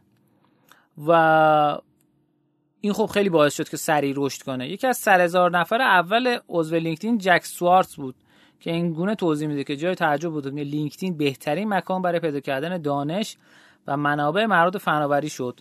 پاسخها اولیه به پرسش ها واقعا حیرت انگیز بود. ما جامعه بودیم و زمان برای کمک به یکدیگر داشتیم. در مقیاس با زمانی که من به لینکدین پیوستم درخواسته ارتباط زیادی برام فرستاده شد. و این اتفاق اتفاق خوبی بود. یعنی در از این فضا استفاده کردم. اتفاق بعدی که باعث رشد لینکدین شد بحث freemium بود. با توجه به برخی منابع لینکدین تلاش کسب درآمد خودش با تبلیغات AdBrite اواسط سال 2004 انجام داد. این حال واقعا واسهش درآمد آنچنانی نداشت. و ولی الان سه تا منبع درآمدی اصلی داره که بحث لیست شغلیاست آدم می‌خوان پست بذارن روی شغلی و اینا رو. پولی می‌گیره. اشتراک های آدم و تبلیغات. اشتراک آدما آدما می‌تونن ببینن کیا اومدن پروفایلشون رو دیدن و اینا و یه مدتی هم فریمیوم میده بهتون. و تصادفی نیست که واقعا سال 2006 به سوداوای رسیدن چون مدل کسب و کار خوبی داره. اینو بارها قبلا عرض کردم مدل کسب و کار مدل درآمدزایی خیلی مهمه تو رشدتون. من یه مشاوره داشتم هفته پیش صحبت سر این بود که می‌خواد یه شرکتی وارد فضای کسب و کار بشه که این فضای کسب و کار قبلا توسط یکی دو تا رقیب گرفته شده و 100 هزار تا نصب اینا دارن. ولی مدل کسب و کارشون خوب نبود. گفتم آقا با تغییر مدل کسب و کار و همون اپلیکیشن شما می‌تونید خوب رشد کنید. این اتفاق خیلی جاها میافته. پس نکته بعدی نکته فریمیوم بودن این فضا بود و نکته بعدی هم اومدن روی فضای ایمیلی کار کردن و روی email marketing شون خیلی خوب کار کردن. توی کنفرانس هکرهای رشد اومدن این رو هم بررسی کردن که دعوتنامه ایمیلی از باز کردنشون از 4 درصد رسید به 25 درصد. و خب این دو سال طول کشید. و در از بازدید از ایمیل به صفحه نمایش صفحه نمایش اصلی لینکدین از 40 درصد 50 درصد رسید. و این خب خیلی عدد بالایی بود. عرضم به خدمتتون که این اتفاق بعدی بود. بعد قابلیت ایمیل رو اضافه کردن. که آقا شما می‌تونستی به طور مستقیم به نفری که حتی باش در ارتباط نیستی بتونی ایمیل بزنی. خب این خیلی طرفدار پیدا کرد. ولی خب تو قسمت freemium بود. اومدن بیشتر رو email marketing خیلی تمرکز کردن. نرخ کلیک برای کاربران غیر فعال 5 درصد بود. اما نرخ کلیک برای کاربران فعال 20 درصد بود. و سعی کردن روی نرخ کلیک خیلی کار کنن شاید باورتون نشه که مثلا یک شرکتی مثل لینکدین روی email marketing کار کرده باشه. اگه خاطرتون باشه توی نکات اینا به این موضوع اشاره کردم که email marketing خیلی تاثیر داره. رشد اولشون واقعا ویروسی بود. ارزش کاربران فعال توی این پلتفرم خیلی زیاده. چرا؟ چون میان بقیه هم دعوت می‌کنن. هافمن به منظور ایجاد لینکدین در شبکه حرفه‌ای می‌دونست که اونا واقعا نیاز دارن که افراد دیگه هم در دسترس باشن. چون اگه برن توی شبکه که هیچکی توش نیست چه فایده داره؟ ما این چالش اولیه رو داشتیم. اینجوری میگه که ما یه میلیون نفر رو بگیریم. حالا چجوری یه میلیون نفر رو بگیریم؟ آدم ارزشمندی باشن که بقیه بیان و فلان و اینا. سعی کردیم که هم تعاملات خود منو بیاریم داخل سیستم تعاملات خود هافمنو همین که از آدما دعوت کنیم بیان داخل لینکدین و از اونام دعوت کنیم که دوستانشون رو دعوت کنن. چه جوری همون بحث email marketing دیگه. طرف که می اومد دسترسی به ایمیلش رو می‌گرفتن و می‌گفتن آقا به دوستانتون ما ایمیل می‌زنیم که بیان داخل سیستم. و هرچی اومدن روی email marketing کار کردن بهتر خوب feedback گرفتن. و بعدا اومدن یه دونه افزونه درست کردن یه افزونه چشم نوازی که به Outlook و چیزایی که اون موقع بود متصل می‌شد و در از contact list رو می‌گرفت بیرون و برای خودکار ارسال می‌کرد. و نسبت به ورود دستی هفت درصد کاربران مشتاق بودن که این کار رو انجام بدن. ولی بعدش رسید به سی درصد. عرضم به خدمتتون که این باعث این شد که ویروسی کاربرای لینکدین اضافه بشن. قابلیت بعدی قابلیت جستجو بود. که خیلی اتفاق خوبی افتاد. یعنی کاربرا دنبال این بودن که اونایی که دنبال نیرو انسانی بودن بگردن کسی که اون مشخصاتی که می‌خوان داشته باشن. و به وسیله رزومه ساز خوبی که لینکدین داشت اطلاعات کامل و قدم به قدم از طرف می‌گرفت. اگه خاطرتون باشه قبلا در مورد gamification صحبت کردیم. قدم به قدم می‌گرفت و این باعث می‌شد طرف اطلاعات کامل و دقیق و خوب و قشنگی داشته باشه. اونم که دنبال جستجو بود پیدا می‌کرد. برای همین واسه افرادی که دنبال نیروی کار بودن خیلی جذاب بود. ارزم به خدمتتون که این اتفاق اتفاق بزرگی بود که در ادامه باعث رشد بیشتر لینکدین شد. اما موتور رشد امروزه لینکدین چیه؟ واقعا لینکدین از یه پروژه به یه سایت نوآور تبدیل شد که بر سه مفهوم اصلی تمرکز داره. یک ساده سازی رشد تکرار پذیر و همچنین نوآوری. خب جذب‌هایی هم که انجام داد در همین حوزه بود. جذبا یعنی همون merge and acquisition ها. حالا که merge and acquisition بیشتر خرید بوده واسه. مثلا اومد یه plugin Gmail رو گرفت به نام Rapportive که این کاری که انجام می‌داد این بود که شما تو کرومتون نصب می‌کردین و هر کسی به شما ایمیل می‌زد میومد بر اساس ایمیلی که زده می‌رفت اطلاعاتش از توی در از چیز می آورد از توی لینکدین می آورد و نشون می‌داد. به قیمت 15 میلیون دلار نقد خریدش و خیلی از این استفاده کرد. سه ماه بعدش اومد اسلایدشر رو خرید که برای اشتراک گذاری محتوا حرفه‌ای بود. مانند ارائه و اسناد تجاری و فلان و اینا به قیمت 119 میلیون دلار خریدش. مدیر عامل شرکت لینکدین میگه که ارائه که از راه اصلیه که حرفه‌ای‌ها تجارب و دانش خودشون منتقل می‌کنن ما هم تمرکزمون روی در ارتباطات حرفه‌ای بین آدماست. اسلایچه با بیش از 9 میلیون ارائه و حدود 29 میلیون بازی یک ماهانه در زمان خرید یه رشد واقعی رو برای لینکدین رقم زد بعد از مدتی. کمتر یه سال بعدش لینکدین خبرخان پرطرفدار پالس رو قیمت 90 میلیون دلار خرید و اون پلتفرمش اضافه کرد. هم جایی که شما میخوندی و جای دیگر رو خبرش جمع می‌کرد نمایش می‌داد خیلی خوشگل و ناز بود. الانم شما اگه مقاله توی لینکدین منتشر بکنید یعنی با اون article منتشر کنید خیلی خوب توی SEO میاد بالا. خب یه شبکه اجتماعی خیلی خوبه.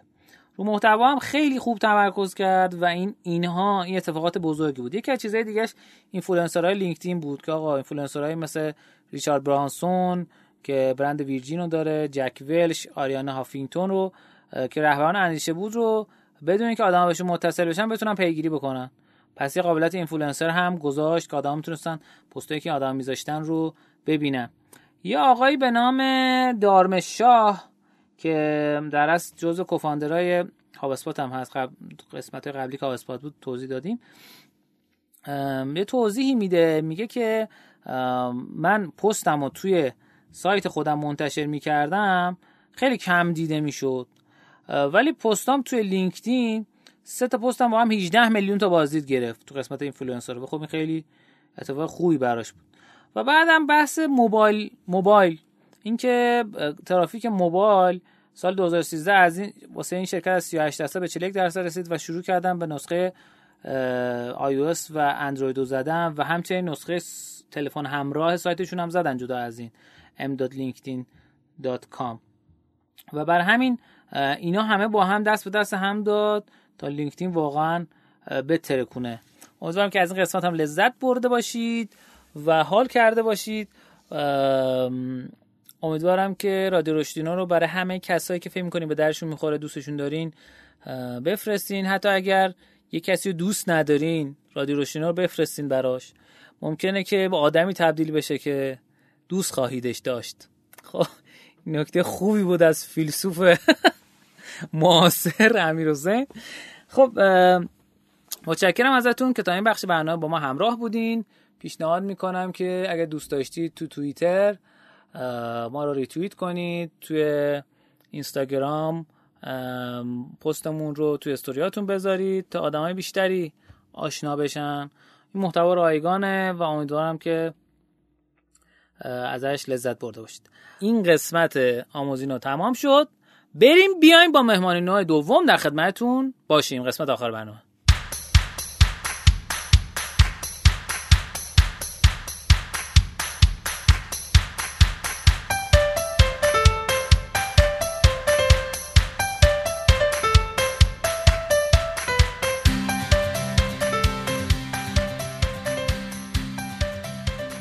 قسمت آخر برنامهمون ما یک مهمان عزیز و دلچسب داریم که خیلی وقت می‌خوام در خدمتشون باشیم ولی نمیشه. خواهش می‌کنم خودتون معرفی بفرمایید. سلام عرض می‌کنم خدمت شما و شنوندگان عزیز پادکست رشتینو من محمد رضا هستم در حال حاضر. فامیلیتم بگو. حالا کریمی. خب. و اینکه در حال حاضر مدیر توسعه کسب کار شرکت الوپیک هستم. دانشگاه تهران EMBA خوندم یا همون مدیریت اجرایی. قبلا هم حالا فعالیت های مختلف انجام می‌دادم حالا تو زمین مشاوره. و اینکه یه مدت هم تو شرکت صداد PR communication manager بودم و حالا بحث توسعه کسب و کار. خیلی عالی. متشکرم از شما. یکم با توجه به اینکه ما تا حالا در مورد این موضوع business development توسعه کسب و کار تا حالا مهمانی نداشتیم البته ما می‌خواستیم چند بار مهمانی داشته باشیم ولی هماهنگ نمی‌شده. اگه میشه یکم در مورد این بگو که مدیر توسعه کسب و کار یعنی چی؟ اصلا توسعه کسب و کار یعنی چی؟ و توی الوپیک این به چه معناست؟ خب شما همونجور که می‌دونین اکثر سازمان ها به روی چرخه عمری خودشون حرکت می‌کنن. نیاز دارن برای رشد و توسعه به یه سری عواملی که بتونن اون رشد و توسعهشون رو هرچه بیشتر کنن برای افزایش سودشون. حالا ما اگه بخوایم از معانی توسعه کسب و کار صحبت کنیم خب معانی زیادی داره. مثلا مثل افزایش فروش یا درآمد یا اینکه پیدا کردن پارتنر یا سهامدار جدید. حالا گرفتن تصمیم های استراتژیک یا اینکه اصلا فعالیتی که منجر بشه که کسب و کار بهتر بشه و بهبود پیدا کنه.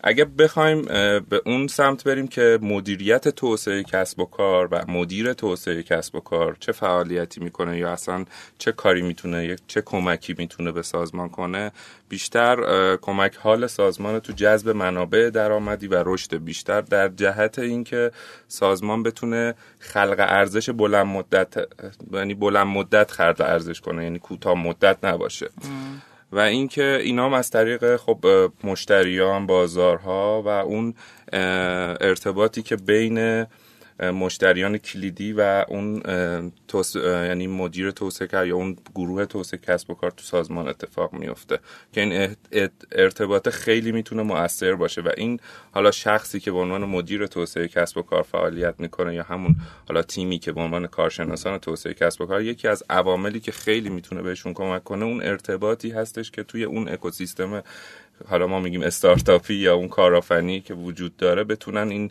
روابط رو خیلی قدرتمند شکل بدن خب یه تعریف دیگه ای که حالا من خودم خیلی به کار میگیرمش و دوست دارم و به نظر من خیلی نزدیکتره اینکه بخواد یه مدیر توسعه کسب و کار follow کنه این تعریف رو من از کتاب Traction حالا شما هم قبلا فکر کنم در بله، بله. صحبت کردین میگه که مدیری که پیوسته به دنبال همکاری های جدید با سازمان هاست. یعنی این همکاریات حتما هم باید به صورت دو طرفه باشه. یعنی اینجوری نگاه نکنید یعنی همون اندازه که شما نیاز به سود دارید از طرف سازمان مقابل همون اندازه یا بیشتر هم حتی اگه بتونید براش ارزش ایجاد کنید اون می‌تونه اعتماد بیشتری جذب کنه. و خب این همکاری هم برای مثلا حالا سه شاید سه چهار مورد اهداف می‌تونه شکل یکی اهداف فروش می‌تونه باشه توسعه محصول می‌تونه باشه یا حتی شراکت یا حالا ایجاد شرکت جدید باشه. خب حالا من اومدم یه توضیح کوچیکی از اصلا توسعه کسب و کار دادم و اینکه گفتم حالا کسی که مدیر توسعه کسب و کاره چی کار می‌کنه؟ بهتره الان بیام اینو تعریف کنم که اون نقشش یعنی رولاش چیه تو سازمان؟ باید آره چی کار کنه؟ آره. اولین کاری که باید بکنه باید اهداف بلند مدت استراتژیک برای سازمان تعریف کنه. کارهای دیگه که حالا توی فالوآپ این اهداف استراتژیک می‌تونه انجام بده. این هستش مثل شناسایی فرصت جدید شناسایی تحلیل رقبا مذاکره و عقد قرار داد و یه موردی که از همه مهمتره یه مکانیزمی درست کنه برای ارتباط با مشتریان کلیدی. چون که همون حالا قانون پارتو مخصوصا مثلا تو business های B2B که مثلا آره آره. business های B2B که وجود داره میگن که همون 20 درصد مشتری می‌تونه اون revenue ی شرکت رو خیلی افزایش بده. و اینکه خب این مشتریان کلیدی هستن که توی حالا اون اکوسیستمی که شما دارید کار می‌کنید می‌تونه با اون ارتباطی که بین سازمان ها شکل می‌گیره حالا در جهت حالا حتی توسعه هم در آینده بتونن با هم همکاری کنن. این یه کلیتی بود حالا از این سوالی که کردین. خیلی عالی. آره و خب یکم در مورد این بگو که تو الوپک چه اتفاقی میفته یه نمونه ای که در از اتفاق افتاده از فعالیت هایی که انجام دادی رو بگو اگه اجازه بدی من اون فرایندی که حالا خودم حالا به کار می‌گیرم توی حالا توسعه کسب و کار حالا الوپیک باشه یا شرکت های دیگه ای که حالا مشاور بودم یا قبلا بودم و بتونیم اول با هم صحبت کنیم بعد بریم سراغ این که حالا تو الوپیک چه اتفاقاتی می‌تونه بیفته بله. در جهت توسعه کسب و کار یکی از آدمایی که خب خیلی یه مدلی داره به نام آقای ایگور آنسوف که یه مدل چهارگزینه ای هستش که پیشنهاد میده هر شرکتی می‌تونه برای توسعه کسب و کارش از این مدل استفاده کنه که یه محور داره بازار و محصول و به این صورت هستش که اولین استراتژی این هستش که استراتژی penetration یا استراتژی نفوذ در بازار که میگه روی همون محصول فعلی و بازار فعلی ما فروش بیشتری داشته باشیم. خب روش هایی که به کار می‌گیرن بیشتر حالا برای افزایش فروش و سهم بازار هستش مثل تبلیغات بیشتر promotion ایجاد promotion های تخفیفی که حالا می‌بینیم توی حالا اکوسیستم استارتاپی زیاد هستش. برنامه loyalty program یا همون وفاداری مشتری یا CRM حالا ایجاد frequency بیشتر یا تکرار خرید یا اینکه خرید شرکت های رقیبی که توی حوزه محصولات شما دارن کار می‌کنن. خب این قضیه یه سری یعنی هر کدوم از این استراتژی که چهار تا استراتژی هست که من خدمتون عرض می‌کنم در ادامه یه سری نقاط قوت و ضعف داره. نقاط قوت توی استراتژی penetration این هستش که خب شما دیگه نیاز چندانی به چیز ندارین. یعنی کسب توانمندی جدیدی ندارید. با همون حالا نهایتش اینه که شما می‌خواین یه طراحی کمپین جدیدی انجام بدین و کارهایی که قبلا انجام میدن رو انجام میده و این ریسک شما رو میاره پایین تر و اینکه خب حالا بخوایم یه ذره آکادمیک تر صحبت کنیم. حالا اون نیروی رقابتی پورتر که حالا خیلی هم معروف هستش. چی هست نیروی رقابتی؟ یه حالا بیشتر اینو سرچ کنن چون که یه ذره طولانی میشه. آره. پورتر پنج تا نیروی رقابتی داره که میگه تو محیط کسب و کار اگه ما به اینا توجه کنیم می‌تونه حالا کسب و کارمون رشد بده و بهبود پیدا کنه.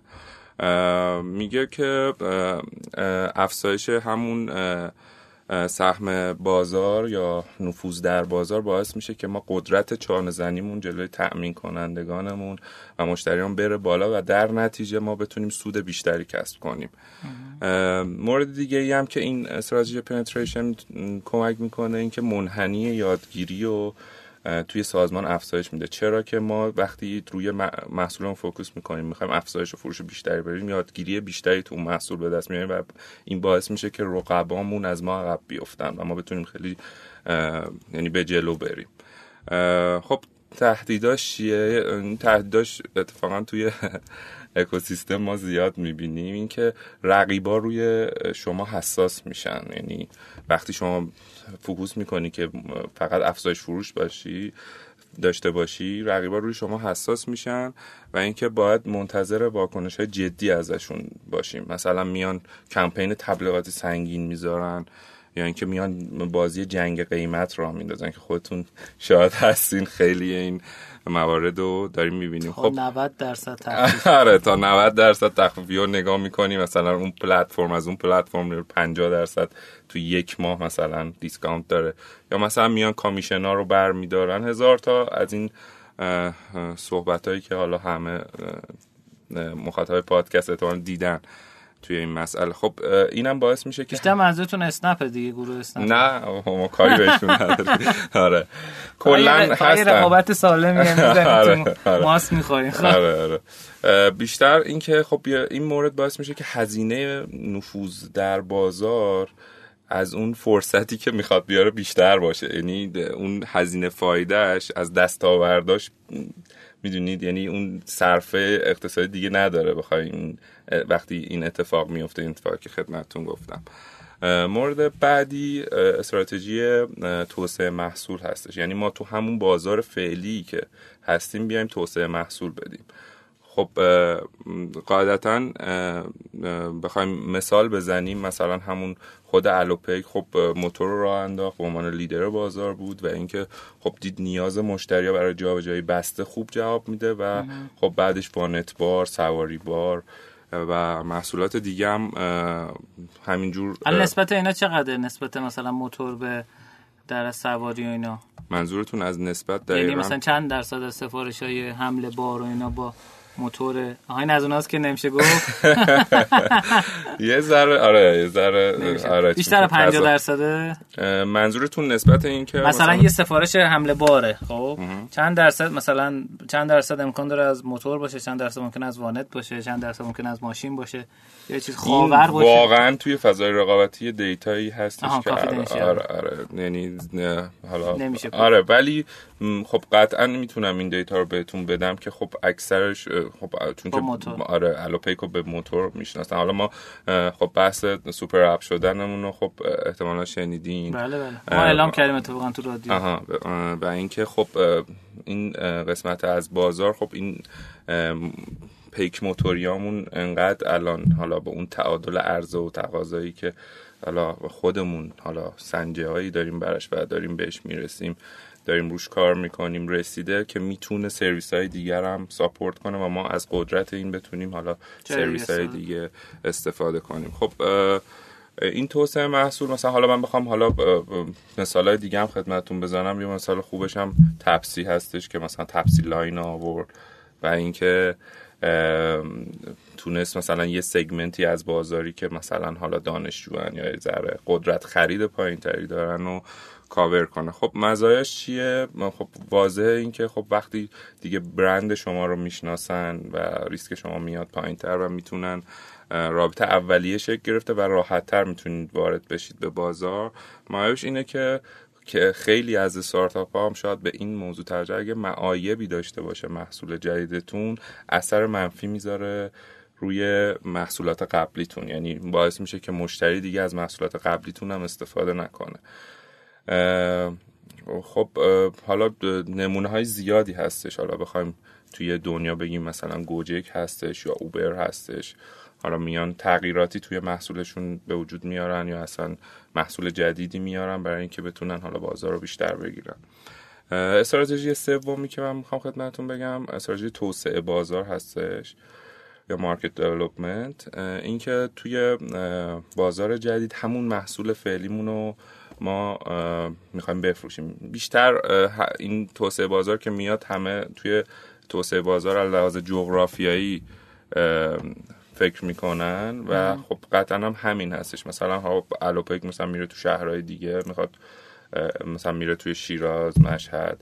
یا اینکه مثلا حالا نمونه خارجی مثلا گوجک میره توی کشور, کشور دیگه. مثلا میره تو ویتنام اسم خودش هم می‌کنه گوویت.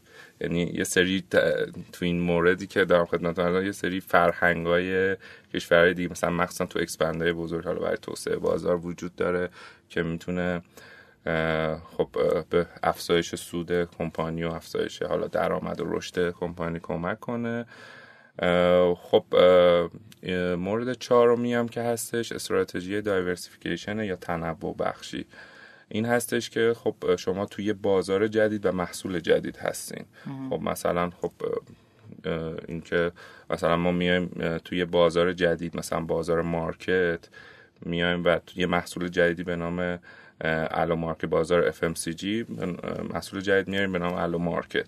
این خب یه نمونه هستش ما می‌خوایم حالا بازار جدید هم داشته باشیم. البته اینو بگم که با همون نکته ای که گفتم مثلا تو مورد الوپک الوپک برای تقویت اون فیلیت یا ناوگانی که داره داره همه این سرویس ها رو سوار می‌کنه که بتونه اون ناوگان از صبح که میاد سر کار تا شب فعال باشه و درآمد خیلی بالایی کسب کنه. خب این البته این اینو که دارم میگم آنصف به نمودارش اضافه نکرده. من خودم دارم میگم نمودار چهار وجهیه که من چهار تا موردش رو الان خدمتتون گفتم. یه نمودار زدم. اگه داشته باشیم برای diversification این هستش که میایم میگیم خب این محصول جدید توی بازار جدید related باشه یا unrelated related یعنی به کسب و کار شما ربط داشته باشه. اینکه مثلا شما شرکت ایسوس میاد موبایلم می‌زنه. حالا میره توی بازار جدید محصول یا یا اینکه اصلا نه مثلا شرکت شیرین اصل میره توی مثلا هوا فضا کار می‌کنه میشه داره. آره. بعد این چهار تا استراتژی که خدمتتون گفتم اگه دوستان که حالا دارن تو این فضای توسعه کسب و کار کار می‌کنن بهش توجه کنن قطعا می‌تونه حالا توی تشخیص چون که خودتون می‌دونین ما وقتی اسم استراتژی میاریم بیشتر یعنی اگه بخوایم به خود جنس کلمه استراتژی نگاه کنیم خودتون می‌دونید استراتژی از جنس انتخابه. ما اگر بتونیم انتخاب درستی داشته باشیم که حالا با این چهار تا استراتژی که گفتم بتونیم محصولامون رو بچینیم و بدونیم چی کار می‌خوایم بکنیم می‌تونه خیلی بهمون کمک کنه توی حالا توسعه کسب و کارمون. خیلی عالی. متشکرم از شما. یه سوالی که دارم اگر یه شخصی بخواد business development رو یاد بگیره به صورت حالا آکادمیک یا خودجوش چی میگن self study فلان چه source اینا معرفی می‌کنی؟ یعنی به نظرت چه جوری می‌تونه بهتر یاد بگیره؟ source منظورتون کتاب آره هستش؟ کتاب ویدیو آموزشی. خب خودتون می‌دونی که بهترین source گوگل هستش بله. الان در حال حاضر. ولی اینکه بخواد به نظر من بهترین کاری که می‌تونه بهش کمک کنه حتی شده به صورت کارآموز بتونه بره توی یکی از شرکت های حالا استارتاپی یا هر ترجیحاً استارتاپی بتونه بره کارآموز به حالا توسعه کسب و کار بشه و خودش هم زیاد به مباحث توسعه و ارتباط یعنی بیشتر relationship علاقه داشته. یعنی کسی باشه که باید این فرد باید توی سازمان نباشه. یعنی این فرد باید فقط بیرون باشه دنبال ارتباط های جدید بگرده. یعنی یه آدمی می‌خواد که واقعا برونگرا باشه بتونه ارتباط های جدید کش کنه. و حالا از لحاظ آکادمیک هم حالا من مباحثی که گفتم و بتونه دنبال کنه و حالا بیشتر روی مباحث استراتژی توسعه کسب و کار حالا بتونه اینو حالا تو هر نحوی حالا چه گوگل چه کتاب های مختلفی که هستش بتونه دنبال کنه. و اینکه بتونه اون تشخیص و تحلیل رقبای بازار رو و اینکه یه ذهن تحلیلی و تماما داشته باشه که بتونه اون بازار رو تحلیل کنه و آینده رو پیش بینی کنه. و به نظر من بهترین کار اینه که حالا همون لرنینگی که شما گفتین داشته باشه یادگیری که گفتید داشته باشه و اینکه بتونه توی شرکت همزمان کارآموزی کنه. چون که چالش هایی که توی خود کسب و کار به وجود میاد آدم از فضای بیرون که بهش نگاه می‌کنه هیچ وقت نمی‌تونه اونا رو یاد بگیره یا با خوندن نمی‌تونه اونا رو یاد بگیره. متوجه آره. متوجه. خیلی عالی. کارآموزی واقعا خیلی خوبه. یعنی آدمو در از ف... چی میگن؟ از نزدیک با مشکلات کار آشنا می‌کنه. سریع آدم هم میندازه انگار وسط پر عمق میگه حالا شنا یاد بگیر. و فوق العاده است. اگه آدم غرق نشه می‌تونه شنا کردن یاد بگیر بله خب متشکر از شما. متشکر که دعوت ما رو قبول کردیم و تشریف بردیم متشکر از شما دوستان عزیز و گرامی که تا اینجا قسمت از برنامه ما به ما گوش دادین. متشکر از اسپانسر برنامه آژانس راتین. و به عنوان سخن آخر. به نظر من حالا چون که بیشتر حالا اسم برنامهتون هم رشدینو هستش و روی رشد توسعه کسب و کار focus دارین به نظر من حالا برای کسایی که می‌خوان ورود به این حرفه کنن حالا همونطور گفتیم بغیر از اون بحث کارآموزی و حالا اون learning ی که داشته باشن اون به نظر من اون الان یه ذره فضای اکوسیستم استارتاپی به نظر من به یه از حالت نوپا بودن داره تبدیل میشه به یه حالتی که معلوم میشه بازیگرا کیا هستن و الان همه می‌خوان خودشون founder باشن. به نظر من اگر الان یه سری افراد واقعا این اکوسیستم نیاز داره که حالا خارجیش میشه employee as founder یعنی مثل یه founder توی استارتاپ ها بتونن کار کنن و کسب تجربه کنن و بتونن بعدا حالا اگر ایده ای داشتن. یعنی ما الان همه دارن میرن به سمت اینکه استارتاپ بزنن یا اینکه حالا خودشون فاندر باشن. اگر این اتفاق بیفته یه سری افراد خبره وارد اکوسیستم بشن می‌تونه خیلی این حالا اکوسیستمی که به وجود اومده رو بهبود و رشد بده. آره. خیلی عالی خیلی عالی. حتما. شما خودتون تو الوپک کارآموز می‌گیرین؟ بله چرا که نمی‌گیریم خب آره.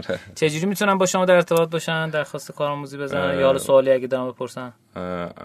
من ایمیلم هستش حالا یا اینکه آره m.karimi@allopake.com بله. آره اگر حالا کسی بود که فکر می‌کنه می‌تونه به ما کمک کنه ما خوشحال میشیم در خیلی خیلی متشکر از شما. متشکر از شما دوستان عزیز گرامی که تا این دو ساعت از رادیو روشینا با ما همراه و هم گوش بودین همونجور که ما گوش می‌دادیم شما هم گوش می‌دادین. و ممنونم ازتون. امیدوارم که روزگار پررشد و پرروزی داشته باشین. خدا نگهدار. منم به نوبه خودم از اینکه به حرفای ما گوش کردین تشکر می‌کنم. روزگار پررشدی داشته باشین. سلامت باشید ممنون. خداحافظ.